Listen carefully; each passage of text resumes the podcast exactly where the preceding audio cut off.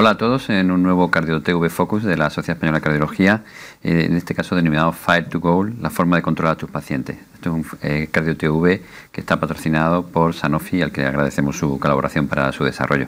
Este, este Cardio TV vamos a centrar, y tengo la suerte de contar con, conmigo de, eh, de, ponente al doctor Carlos Escobar Cervantes del Hospital Universitario de La Paz, coordinador del área de consultas clínicas y de relación con la atención primaria. Y fundamentalmente lo vamos a focalizar sobre el, cómo podemos mejorar en el control del perfil lipídico de nuestros pacientes, especialmente el paciente de muy alto riesgo, que es el que vemos los, los cardiólogos. ¿no? Y aunque lo vamos a hacer de forma un poco en una discusión abierta, eh, me gustaría que Carlos nos hiciera una pequeña introducción eh, con alguna diapositiva sobre cómo es la situación actual y de qué herramientas tenemos para intentar mejorar el control del perfil lipídico en el paciente con enfermedad eh, cardiovascular. Bueno, muchas gracias Juanjo.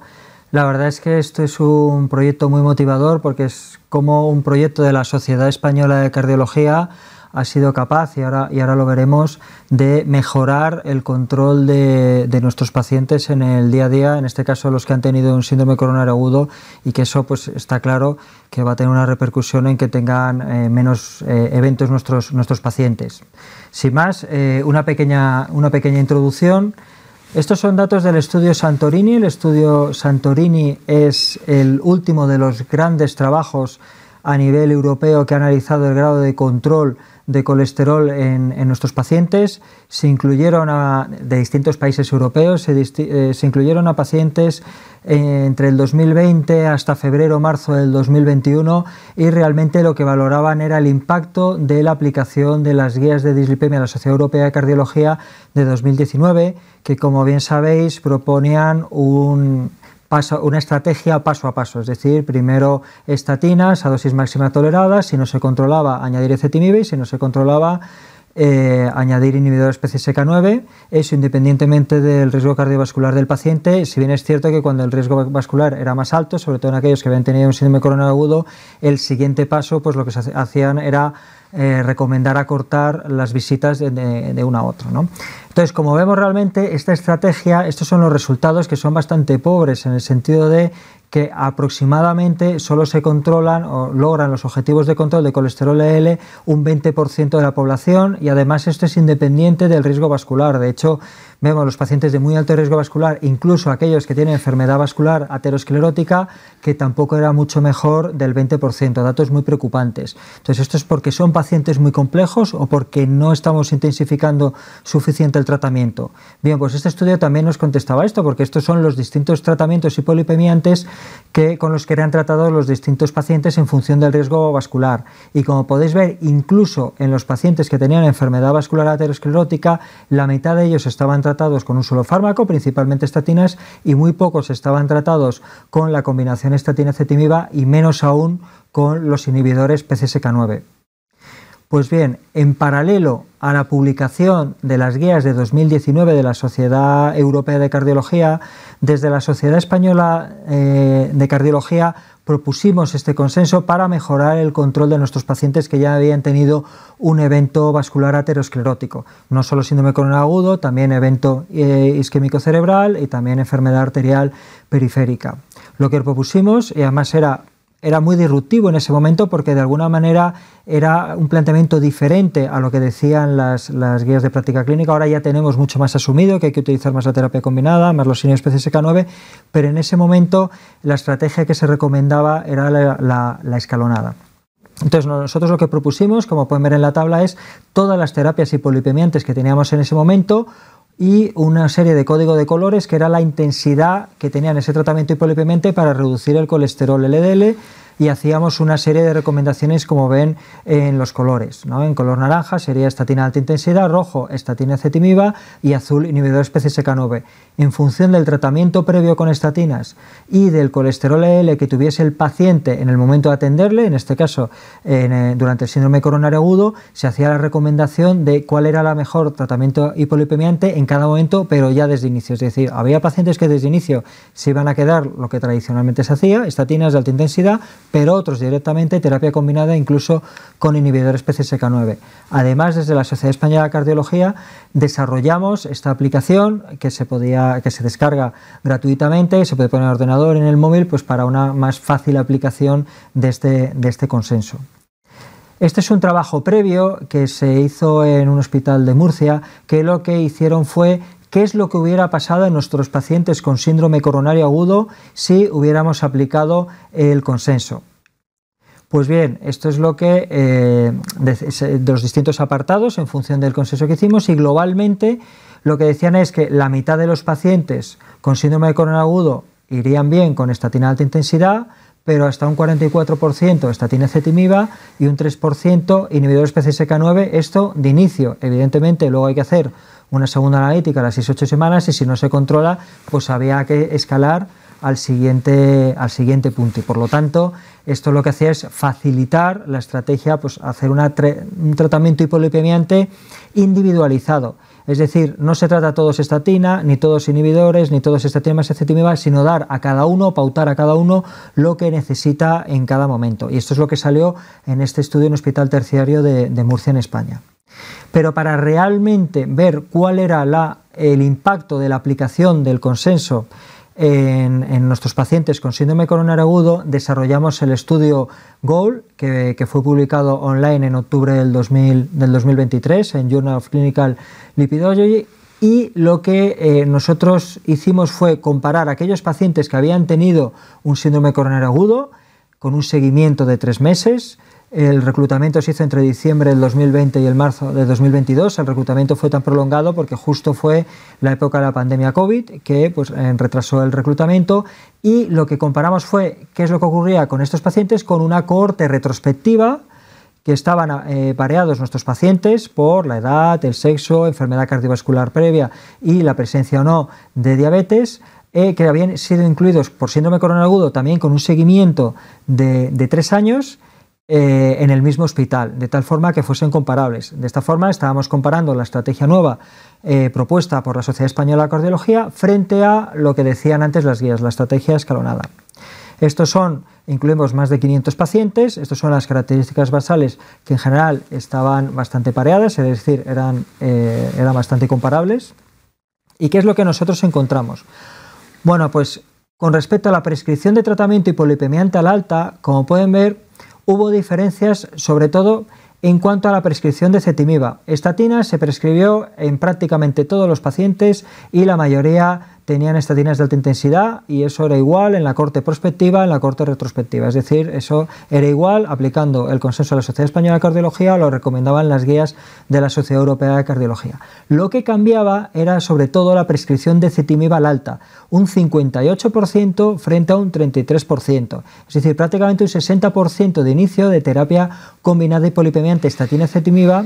frente a un 30% de la combinación.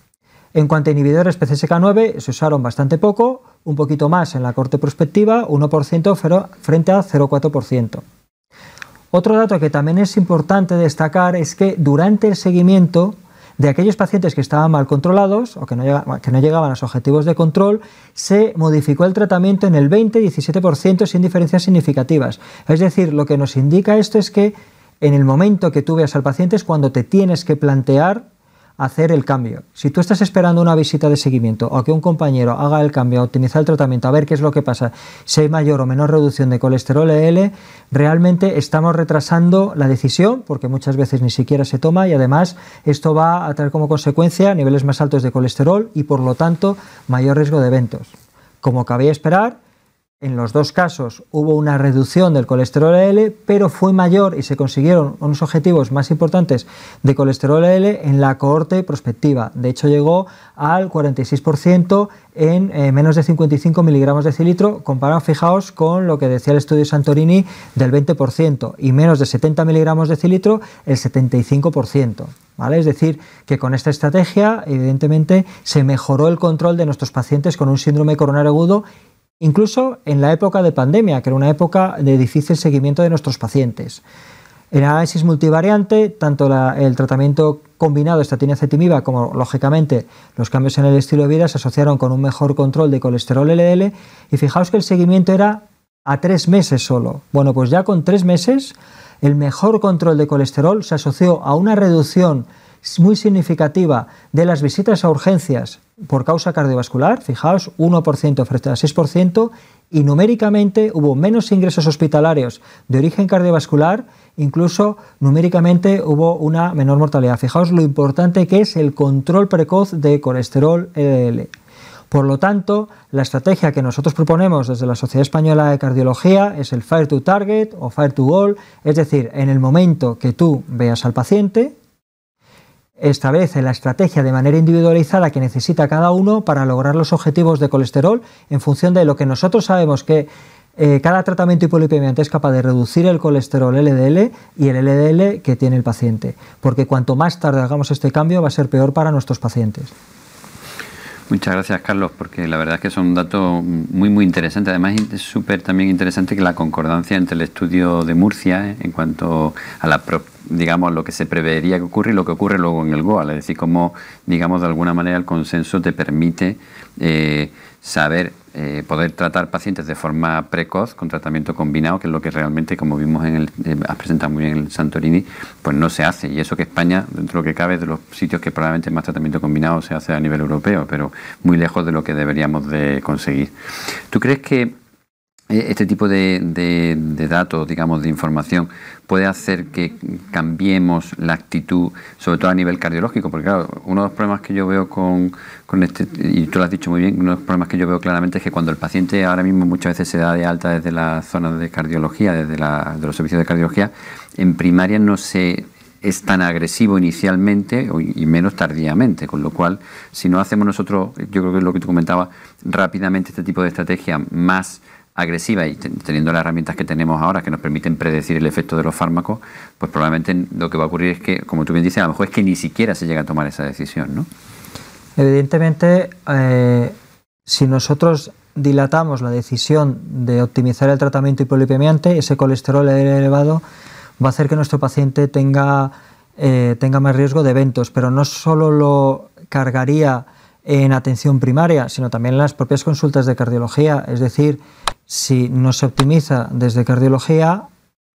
¿por qué el, médico de atención primaria va a optimizar el tratamiento. Es decir, hasta ahora donde se optimiza muy bien y cada vez se está haciendo mucho mejor, es decir, porque estos datos eh, se han publicado recientemente, pero evidentemente cogían justo la época de pandemia que ya está pasando, hay mayor seguimiento, pero lo que estamos viendo en los distintos hospitales es que cada vez se está utilizando más la terapia combinada de inicio de hecho, en mi hospital prácticamente en síndrome corona agudo más del 90% ya se está utilizando la terapia combinada y ya en la siguiente visita, que es cuando están en rehabilitación cardíaca, pues ya te estás planteando los, los inhibidores PCSK9 o bueno, tenemos nuevas terapias alternativas, pues en función del colesterol que tenga ese paciente, pues ajustar de manera individual lo que necesita, lo que necesita cada paciente. Pero, ¿qué es lo que ocurre con aquellos sitios, aquellos pacientes que no van a rehabilitación cardíaca o aquellos pacientes que no, aquellos hospitales que no en todos los sitios hay rehabilitación cardíaca? Eso lo hace el cardiólogo general y evidentemente es el, cardiólogo general que tiene que tomar la, iniciativa y luego seguir el médico de, atención primaria. Si nosotros optimizamos cardiología, optimizamos el tratamiento, nos van a seguir los médicos de familia.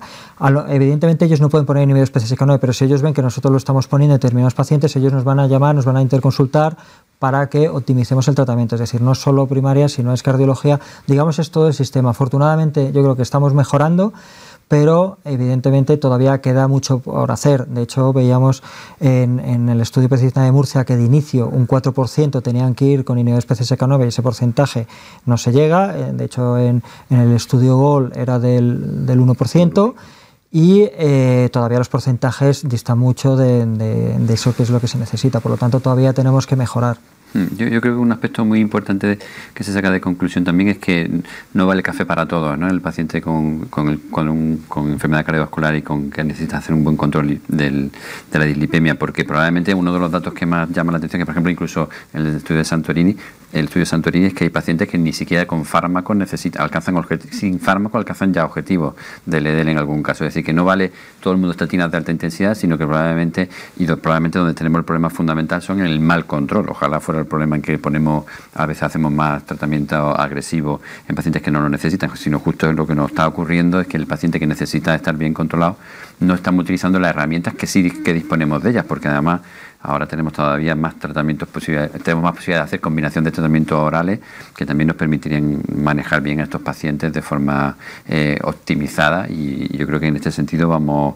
en, es un problema más de concienciación, digamos, ¿no? por parte del profesional y yo creo que también las herramientas digitales nos ayudan. Un poco lo que has comentado de la herramienta que se sacó a, partir del consenso, yo creo que es muy útil, porque a veces en determinado momento que a lo mejor para hacerlo muy rápido lo puedes consultar y te permite perfectamente ajustar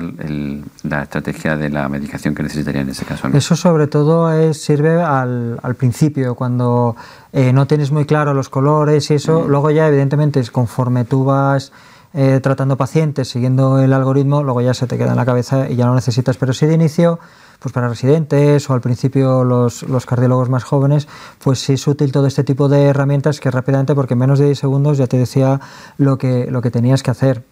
Entonces, y, realmente la terapia hipolipemiante, una de las cosas que, que se ha arrastrado de las, de, también de las guías es que en la hipertensión, en la diabetes, combinamos